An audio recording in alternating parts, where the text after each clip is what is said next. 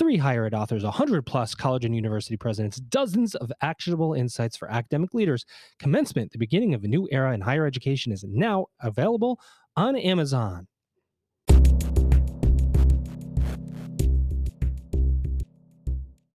Welcome back, everybody. It's your time to EdUp on the EdUp Experience podcast, where we make education your business. Of course, by now you know that commencement, the beginning of a new era in higher education, is now available for purchase. Yes, on Amazon.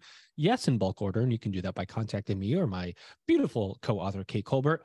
Um, we have been getting, and I want to just say thank you to the audience and those of you that bought the book and are reading it. Um, we've gotten pretty incredible, I mean, more than incredible uh, feedback from those of you that have purchased and have um, started reading.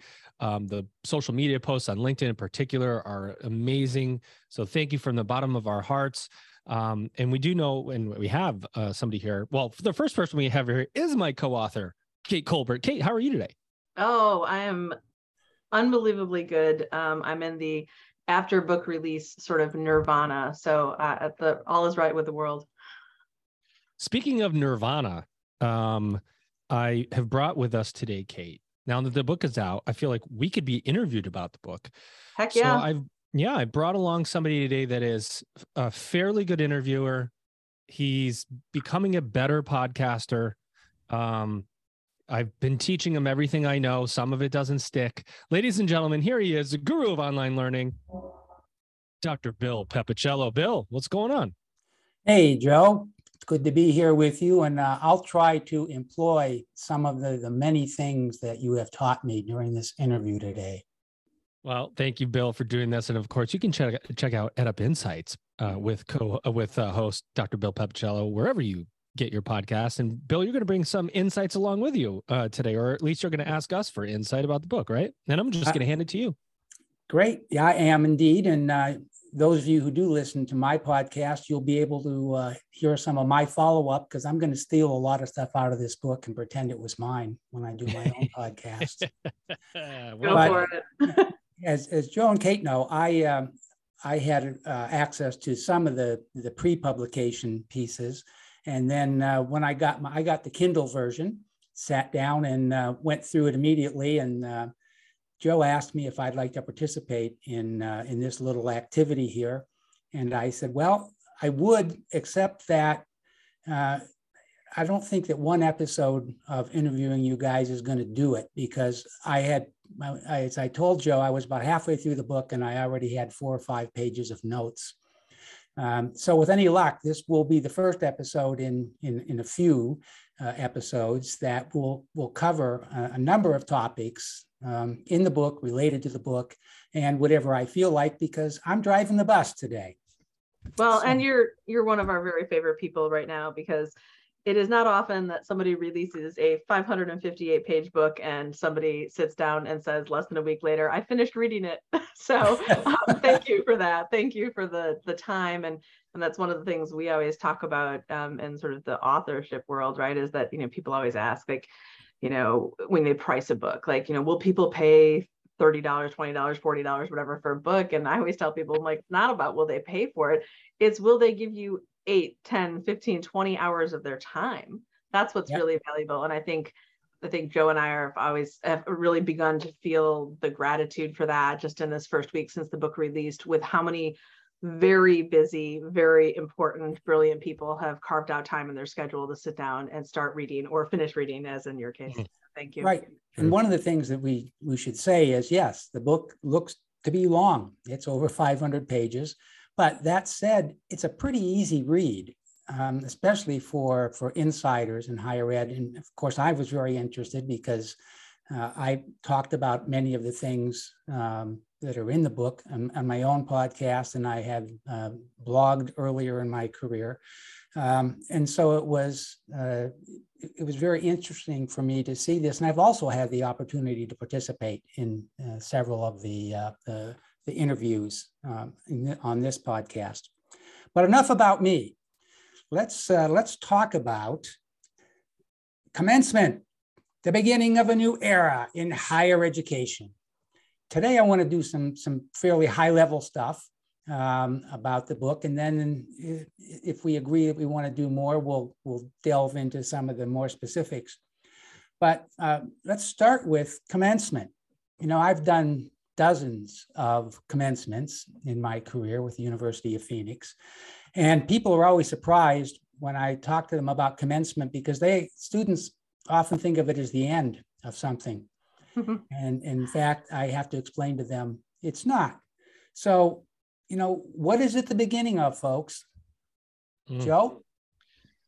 Well, you know what? I can't remember. I think Kate, you, you, I think you said commencement was the title, and we we we were, you know, when you look at the pandemic and you look at post pandemic and you look at the conversations that um, we had on the EdUp Experience, pod, Experience podcast from pre-pandemic all the way through uh, that point to to where we got it was you know higher ed isn't something new or needs to be something new. And at commencement was the most appropriate term to say yes something has ended. Uh, the the higher education of old uh, has ended. And the pandemic unveiled why higher education needs to advance faster than it has. That means a new beginning is upon us, or at least those of us that are willing to accept that a new beginning is upon us. And that's where why we felt commencement was the most appropriate title. Because if, Bill, and you know this better than anybody, the financial model is broken. Uh, student enrollment uh, cliff is still coming, COVID or no COVID, because of declining birth rates. Online education uh, was very confusing there during the pandemic. The the difference between emergency response, remote learning, and true a true design to online education and so it's the beginning of of thinking differently we think. Um but we could be wrong and i think this book will will um make you see both sides and you know almost have internal arguments within yourself uh, along the way. And that's i think that's where it came from bill. Okay. Kate? Yeah i mean i would also say that you know one of the things when we were thinking about titling the book is we wanted to make sure that we didn't do that sort of cliche uh, sort of old thing that a lot of academic books have done where they've used metaphors that only apply to certain parts of the sector right? So we didn't want a title that evoked images of a flowering quad and brick buildings because not all learning happens that way. Not all institutions even sort of you know live on a campus physically anymore. And so we we really thought about what is the one thing that all um, post-secondary education institutions have in common and most of them have some sort of celebration um, at the end of the, the, the learning. And, and we also wanted to honor the fact that um, you know higher education colleges and universities around the world what they do is they focus on beginnings and ends, right? You matriculate into a program, you start or finish an academic term, you survive finals week, you cross a finish line in terms of a service learning project or thesis or comps or dissertation, you transfer to the next program. It's always about sort of that next step. And we we also spend a lot of time in this book talking about a new way of consuming higher education in terms of learners who come in, get a certain credential, step back out, go pursue part of their career, change their job, come back to higher education to help sort of level them up again. Um, and this whole idea of starting and stopping and starting and stopping and sort of beginnings and ends in a more fluid way, I think really um, highlights what's happening in the industry right now in a way that we're excited about. And so, yeah, we we loved we loved commencement as the title for this book, and we hope our readers do too. Great. Well, you know, let's let's talk about consuming the book since you brought it up, Kate. Um, you know, you have a wide audience to this podcast all over the world and all kinds of different people. You know, who should read this book? Oh my gosh. Oh, well, I would say, you know, the book was written primarily for an audience of people who work in and for or around higher education. So if you work at a college or university, whether you're an executive, a faculty member, a director of enrollment, a manager in the alumni relations office, um, anywhere you work up, down, or across a college or university, you are going to find large swaths of this book are for you. Um, but we also wanted this book to resonate with people who serve higher education. So maybe um, maybe you're a K K 12 superintendent and you work really closely with a local community college because of your um, sort of dual enrollment programs, or maybe you are an ed tech consultant or um, you know an alumni relations or fundraising consultants and and higher education is your space that you serve and we wanted everyone who cares about higher education and and gives a portion of their sort of work and and and love to higher education to find themselves in this book. So it's one of the things um, someone just asked us yesterday what makes your book different than other books that are coming out about higher ed and and the difference really is is this this is not a one topic book this book is not just about rising tuition or financial aid it's not a book just about like one piece of the problem or opportunity it's about taking a broad look at where we've been in higher education, where we are now, and where we're headed. So um, we also have things in here for the consumer. Um, so if you have a, a, kid or you yourself are about to head off to college, um, there are some things in here that are really going to resonate. We're already hearing really, really great feedback on our section of the book called Seven Mighty Tips for um, Choosing the Right College, where we give insider advice about how to do everything from choose which schools to look at as, uh, all the way to negotiating your tuition. Yeah. Joe, anything you would like to add to that? Yeah, I think, uh, you know, I, the only part, yeah, the, I, I agree hundred percent with Kate. I think though this book is, um, gosh, it's for everyone, right? I mean, if you are thinking about higher education, if you are in higher education, if you're going back to higher education, particularly if you're a business with employees that where you're looking to offer higher education as a benefit, maybe you want to know what universities are doing now and how they're being responsive or not being responsive to um, what you know, Bill, and and I know because we talked about it a million times, like the skilling and reskilling and upskilling and micro credentials and not who's all in and online, who's not, um, who who understands the headwinds ahead and who doesn't. And I think that's what I would say. I would say it's really for anyone, but particularly employers is one big category yeah. of people. Well, you know, Kate uh, mentioned that uh, this is a different kind of book for higher education, which is why people should uh, uh, should want to read it. And I think Joe, you followed up on that very nicely. but let me do a little bit of commentary as we go into the uh, into the next part, because you know that's what I do is provide commentary. What what really makes this book different is that it's not highfalutin. You know, there's there's no filter in this book. It's transparent. Yeah. It's honest. Um, it's it's primary um, sources versus secondary. For those of you who aren't familiar with that, it means it comes right directly from the mouths of the people who are interviewed. That's primary research. So we're not looking at summaries of what somebody said um, and trying to put it through a, a, filter of bias or, or higher ed. And so you won't find a lot of um, confusing terminology because as we did these interviews, and certainly in the ones I did, people were were very straightforward, um, and so they, you know, you you don't get mired down. Um, and one of the comments that I made is that this is not um, uh, an academic case study. Um, so, Thank what you. know, just really uh, briefly, what do you think the difference is between what you guys have done and the kind of um, dry case study approach that people often take. Joe, I'm gonna let, Joe uh, jump in on that, and I have some. Yeah, uh, here's what I, here's what I'd say, and it's really simple. You know, um, when you interview so many people with such great insight, and you can get to a point where you can reproduce that those exact quotes, those exact moments, the exact insights for an audience through something like a book, you start to realize the uh, uh, the brilliance that exists, the power of innovation that's there, um, but you get it in an organic way. Because when we when you filter and you produce a case study and you summarize information, you take out some of the emotion, you take out some of the passion, um, and some of these statements in in a word for word fashion you can read the passion. The words are you can you can feel the passion through the words. And um along with people saying exactly what they want to say. That this is what they said. This is why it's great. And it was unfiltered. And they came on the podcast originally knowing that they could say what they wanted to because this podcast and this book create the opportunity for people who are work inside edu- higher ed to say exactly what they think and um, not be vilified for or anything else, which is why I took my moments uh, through the book when writing with Kate to say exactly what I think higher ed professionals always want to say sometimes. Like, you know, I've always wanted, I always wanted somebody to say that accreditation is used as a red herring to prevent innovation. If you haven't said it, you've thought it.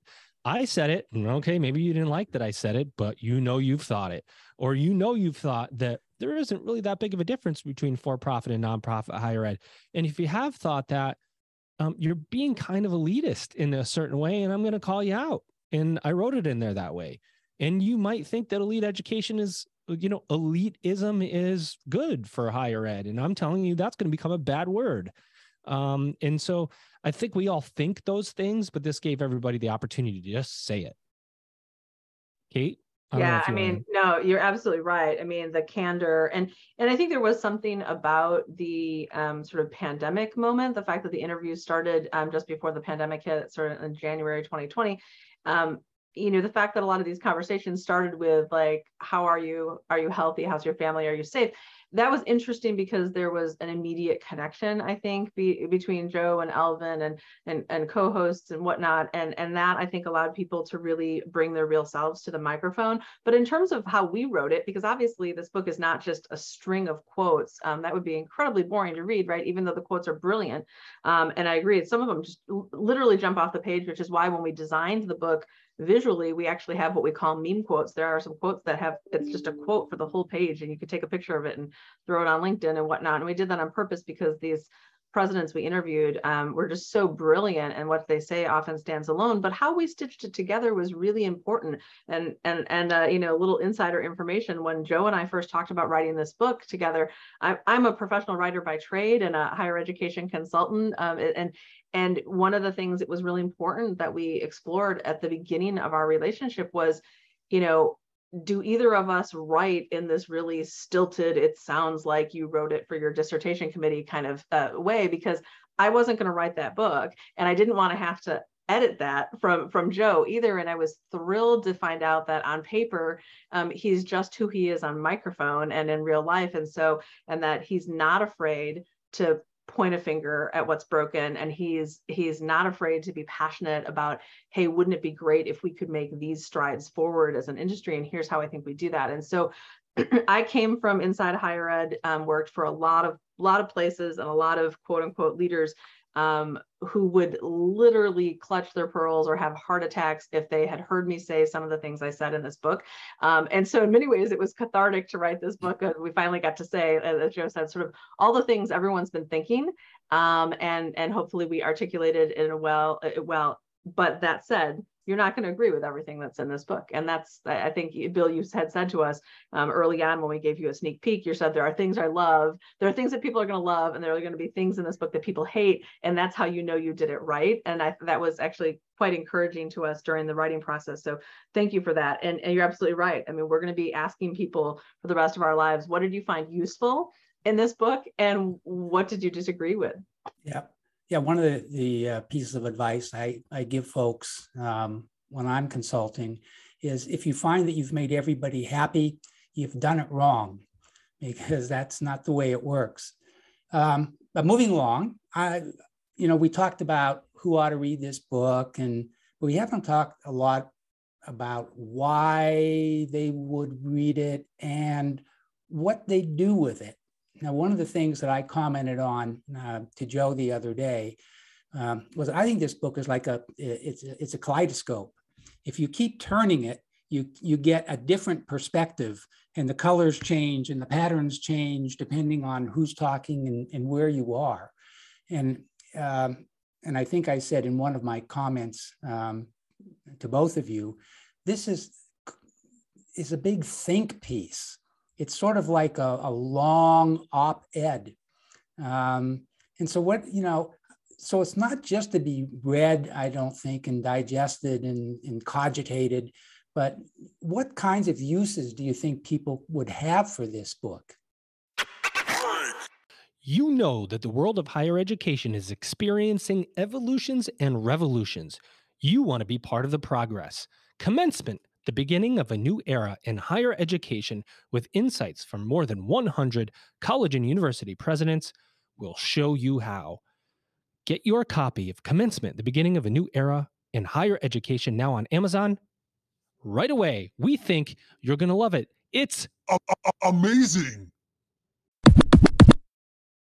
Oh gosh. Um, so yeah, I yeah, think ahead, yeah, I I think that this book, if you're working in or for or around higher education, um, can, should, and will give you um, courage as well as evidence. And what I mean by that is that a lot of people who work inside higher ed um, have been wanting to speak up about a particular issue and you know how that is like it's hard sometimes to do that depending on your relationship with your your your leaders um, but to be able to say hey did you hear that this issue that we've been kind of a- avoiding this is really figures really large into this book commencement and here's how they explore it. Like can we talk about that?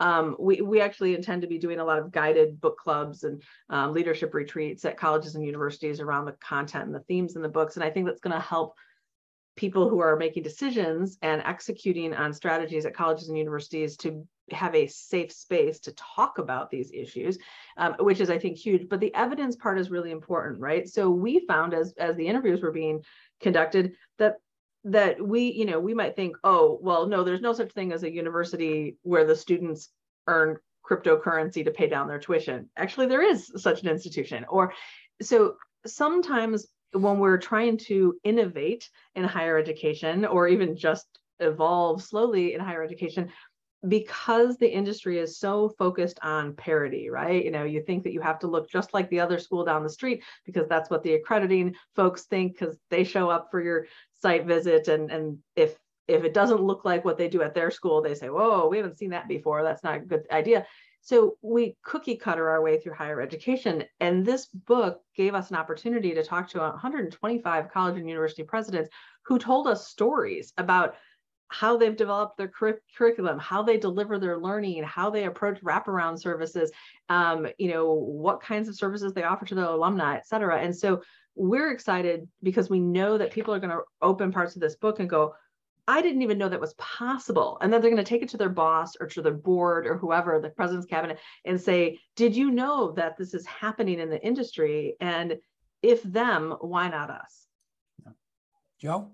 Yeah, I think that's right. And I would say that, um, you know, we, we talk a lot on the podcast. We talked a lot of leaders, and the, the theme is change needs to happen. How does it happen? When does it happen? Why does it need to happen? We cover a lot of those uh, issues um, thoughts, topics in the book so that you can use it like a workbook. That's the way I, and you know, I said this to you, Bill. I said I feel like it's a it's like a workbook. Like you'd be taking notes in the margin, and you'd be able to to march into a meeting and go, look, there's a school out there doing exactly what Kate just said, using cryptocurrency as a, a you know to pay down student debt. What does that mean? How could we take that concept and do something with it? How can we take my, you know, how can we take rewards programs and implement it? How do we look at M&A as a strategic value add rather than a consequence of bad performance?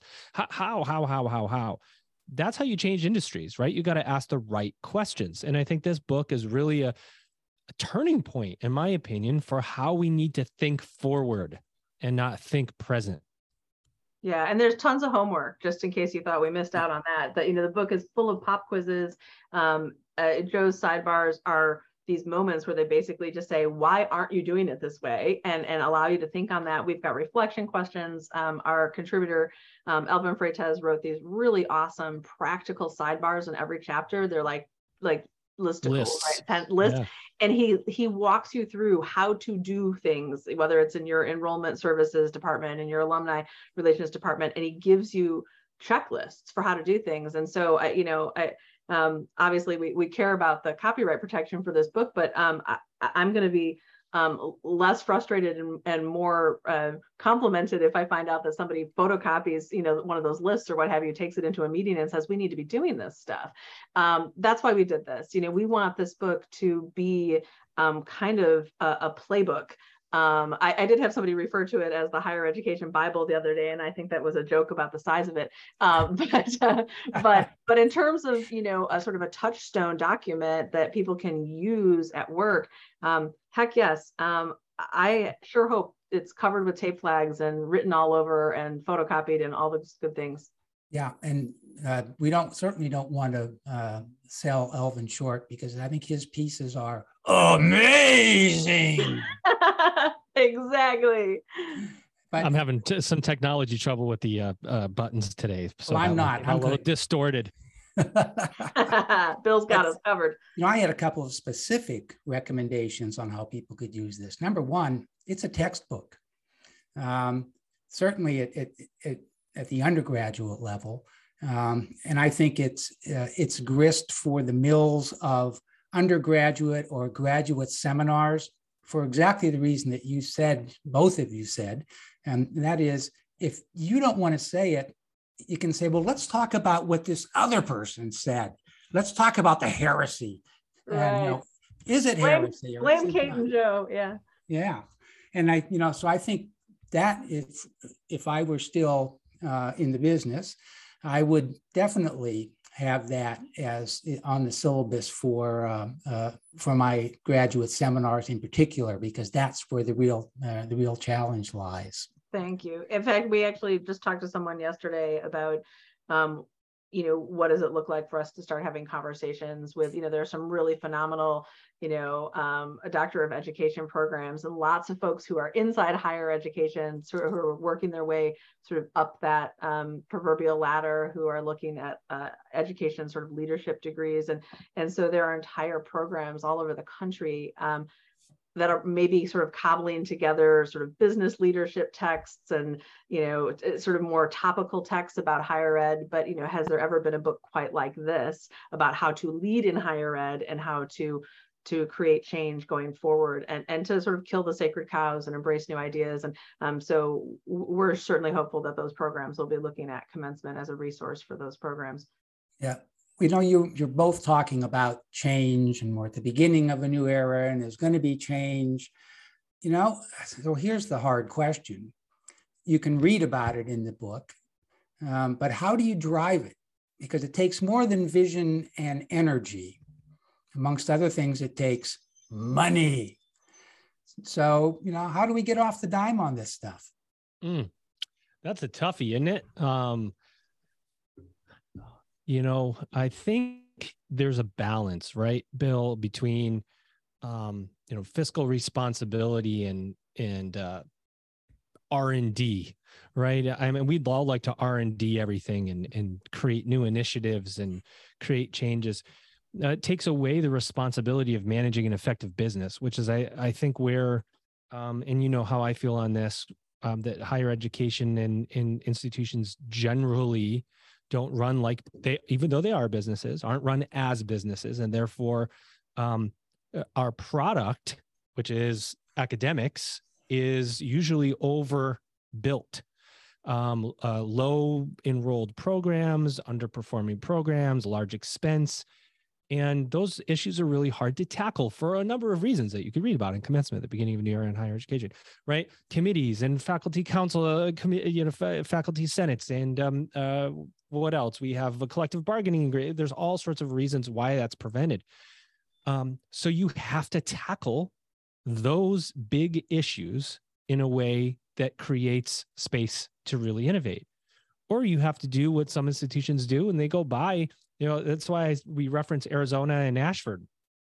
Um, they they couldn't do what they wanted to to develop online within their institution, so they wanted one and bought one. And they buy it, and they've got an online bolt on, and that's the way they decided to innovate. So innovation can look different for different institutions, but that you've got to tackle those foundational issues, right? We know the business model will remain broken, no matter how much money you have to um, R and D yourself to uh, prosperity. Like you've got to you've got to have a solid hold of the business skills, and and you know how I feel about that, Bill, because that's consumer based choice now. You know, so that's yeah. what I would say. But it does take money. Um, but you know what? It takes thought. It takes I don't know, it takes energy. Like you said, sometimes it's not about how much money you have or don't have. It's about how hard you can push with the resources you do have, you know? Yeah. Excellent. No, I, I couldn't agree more. And we we we understand and we're sensitive to the fact that a lot of our readers might work at you know community colleges where enrollment is down by 10% and money's really really tight right now or at you know small private liberal arts colleges that don't have a big endowment right? So you know will the princetons of the world you know benefit from this book? Yes. And can they afford to execute on all the ideas we have? Yes.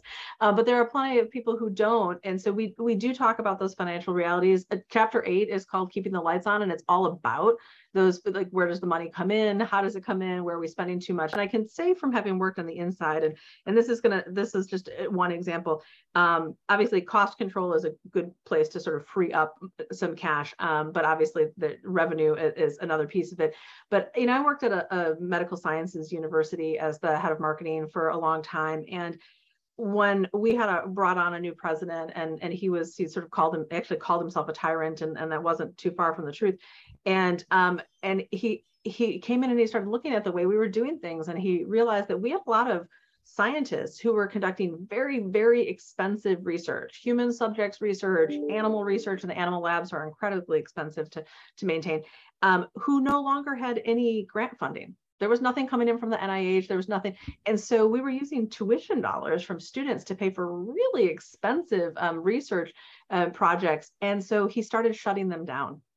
And it was incredibly political and painful and it was a difficult era for us um, and these scientists were heartbroken. And um, but we basically started looking at everyone at the institution who was supposed to be contributing to the education of the students as well as potentially advancing sort of scientific knowledge and saying prove it like go teach really well and advance science and if you're doing it in a way that's good, you will be able to attract students to pay tuition and we'll be able to attract grant funding um, or partnerships with pharma companies or whatnot um, to be able to do that research. But if it's just sort of keeping yourself busy, like we can't keep the lights on while we do that. And boy, did we free up a whole lot of money when we shut down a whole lot of scientific studies. Wow, great. Well, you know, before we uh, we wrap up this first episode, I've got a couple of, uh, of final questions that I'd like to get your input on, and they're not the final questions that you always ask on, on this podcast. Be, this... if you because... want to know what we think about the future of higher education, pick up your copy of Commencement, the beginning of a new era on higher education on Amazon. You know, anyway. exactly, and like all good textbooks, the answers are on the back. That's, right. That's right. But the um, the first is in, uh, in 25 words or less. Um, what does the current education landscape look like in America? You've been vagabonds um, and sort of gone across this landscape. What do you see? I see. Is that two? That's two. Does that count? You have you have 23 left. I see if I say the same two words continuously, it's still only two. Um, we are generally educated without the right general education. Ah. For the future. Um, and and um, I won't get any examples, but I'll pull on a guest that I had way at the beginning, who was the president of iHeartMedia, that said, I don't care about general education. I need someone that can sell. So give me a class in sales and I'll hire graduates all day long. That's what I see a, a, a yeah. coming change in what general education means for the future. Yeah, that's beautiful. I mean, that yeah, 24 I, words just for the record. Uh, that's, it was it was perfect. Um, no, I, I I see I see an industry in which there is an opportunity um, to be ambitious in a way we've never been and to be ruthless in a way we've never been meaning we need to hold ourselves to a higher standard. Um, it's time for higher standards and higher education and it's time to stop using terms like student centric when we don't actually put the students first. Um, this mm. takes me and my band by 25 words but if you read the book you'll know that i have said um, my vision for higher education in, in three words is outcomes for everyone so how do we create access? How does every single person who wants to learn something past high school, which we all do, and we need it different things at different times, how do we how do we serve everyone? And how do we give them measurable meaningful outcomes? Um, there are ways to do that. This is not an impossible dream. Um, it, it, just takes the will um, to do it um, and to link arms and to make tough decisions and to dismantle old structures um, and, and ways of, of doing things. And so um, nothing is sacred except except a mission to educate learners. That's I do want to say though, real fast, fast, Kate, on your behalf too.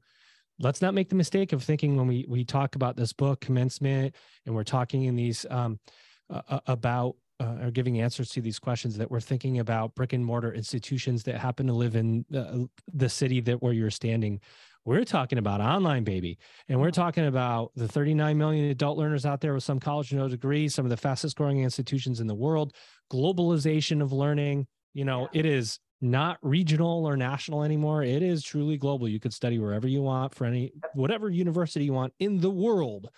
It changes the game. Right. Yeah. And, and is there and is there an, a place for every kind of institution still in the the landscape bill? You know, um, you know, I think a lot of people are worried that you know there's going to become these sort of you know mega institutions right mega universities or what happens to the little guys or but what about our vocational or voc tech school or what about this military academy all of those institutions have important roles to play um, and they can play them differently. And in some instances they should be playing those roles in partnership with one another. Um, and so uh, i have a reader of the book who, whose um, son just um, started an apprenticeship program um, in sort of robotics and mechatronics and that kind of stuff. And it's kind of a, a sort of a vocational program paired with a community college program. Um, and his dad is like, oh, this book is so helpful because it's helping me think about the entire landscape of what mm-hmm. learning looks like after grade 12, not just quote unquote higher education. Um, and uh, yeah, so there, there's a lot to think about, but Joe's absolutely right. It's not just one definition of what you think higher ed used to be. And, you know, and that's one of the, the topics for one of our upcoming uh, continuations of this is where higher ed stands vis-a-vis society in general, which I think yeah. is a fascinating question. But yeah. my last question for you in this fascinating episode, um, which see what I did there, Joe? I did. But, okay, um, is what is the most important message in this book? Mm, Kate, I'm going to defer to you first. I got to think about that one. Well, I mean, I think the most important uh, is probably the last sentence of the book is that the beginning of a new era in higher education begins with you. Uh, the most important message in this book, uh, once we've presented all of the challenges that we face and the different ways to think about them and the ways that folks are innovating at different institutions, and, and we challenge you to ask yourself these questions, the most important message uh, is that we cannot individually rest on our laurels, whether we work inside a university, we consult to universities, et cetera. We can't sit here and say, gosh, I really wish this industry would change. We have to change. Next time you walk into a, a, a meeting with your team, next time you talk to the president at your institution, um, the next time you do anything, um, if you continue to speak and act from the old playbook, you're part of the problem. And so um, we we really want people to feel empowered one at a time and then collectively once hundreds or thousands of you have all read the book um, to to be the change uh, that we know that you believe in. Um, so i think the most important message um, for our readers is empowerment that they are the ones who are going to take this industry forward on behalf of the students and learners um, who who deserve their very best. Mine simple. No students no higher ed and if you truly want to grow and you truly want to be relevant and you want to be able to innovate and do all the things you want to do, the student truly has to be the end all be all for your decision making. If it's institutionally based decision making, you'll lose. If you don't look at the higher education as a business, you'll lose. If you don't invest in marketing, you lose. And uh, students a consumer, and if you're um, going to meet that consumer where they are and know that the generation of the digital native is already here and coming in a more robust way you better bring in that tech um, because there's an expectation. That that's what i think we are trying to show at the beginning of a new era is that it really is. And that's a, another topic that we'll take up um, in one yeah. of the next episodes. No, that is having the student at the center Yep. Absolutely. And there's a huge uh, chapter. Chapter uh, four of the book is called "People Imperative," and um, folks who are are sitting up and listening closely as Joe talks about student centered, and um, you're going to love that chapter. And and if I can give a mic drop by quoting my co-author Joe Sallustio, um, we actually have a big sort of meme quote in the book um, for one of the most brilliant things that he's he's ever said. Um, though he says brilliant things every day, all day. Thank you. Um, it's something Joe said while we were working on this book, and, and it was education is a business and students are consumers. If you don't understand that, you've already lost. True enough. Dang, that is pretty dang good. I That- know, mic that's- drop moment there for you, huh? Probably something I told you, Joe. I'm not sure. But at, at this point, uh, to, to wrap up this segment, first of all, I want to want to thank the two of you for agreeing to do this, and I and I hope you'll uh, uh, you'll agree to to do some more because what I really want to do in in the follow ups is hit some of the high points so that if people go through the table of contents, they go, "Oh, that's what that chapter is about." Yeah. Oh, I really need to read it. yeah, Um, let's do a whole series. I mean, listen, this thing this thing was born from a podcast, um, and we should continue um, growing it and nurturing it um, in the in the podcast environment. So thank you, Bill, for agreeing Yeah, to thank you, Bill. interview us. Appreciate and it. we Oh, my- my forward to the whole pleasure. series. Yeah. My pleasure. And Joe, before I turn the keys back over to you, I just want to thank everyone who's listening for um, putting up with me for this uh, for this particular podcast and for ordering your copy of Commencement, the beginning of a new era in higher education, hard copy, Kindle. Get it anywhere books are sold. Joe, and with that, take it ladies and gentlemen, and with that, please um, let me thank my co-host Kate Colbert and the amazing Dr. Bill Pepicello for um, being the uh, MC of this episode. You've just ed upped. It's time to Level up. the beginning of a new era in higher education begins with you. Order your copy of Commencement, The Beginning of a New Era in Higher Education by Kate Colbert, Dr. Joseph Sallustio, with contributions by Elvin Freytes. It's higher education's must read book of 2022. Discover how you can seize the moment to change higher education forever. Commencement, the beginning of a new era in higher education, now available on Amazon. For bulk orders, contact Kate, Joe, or Elvin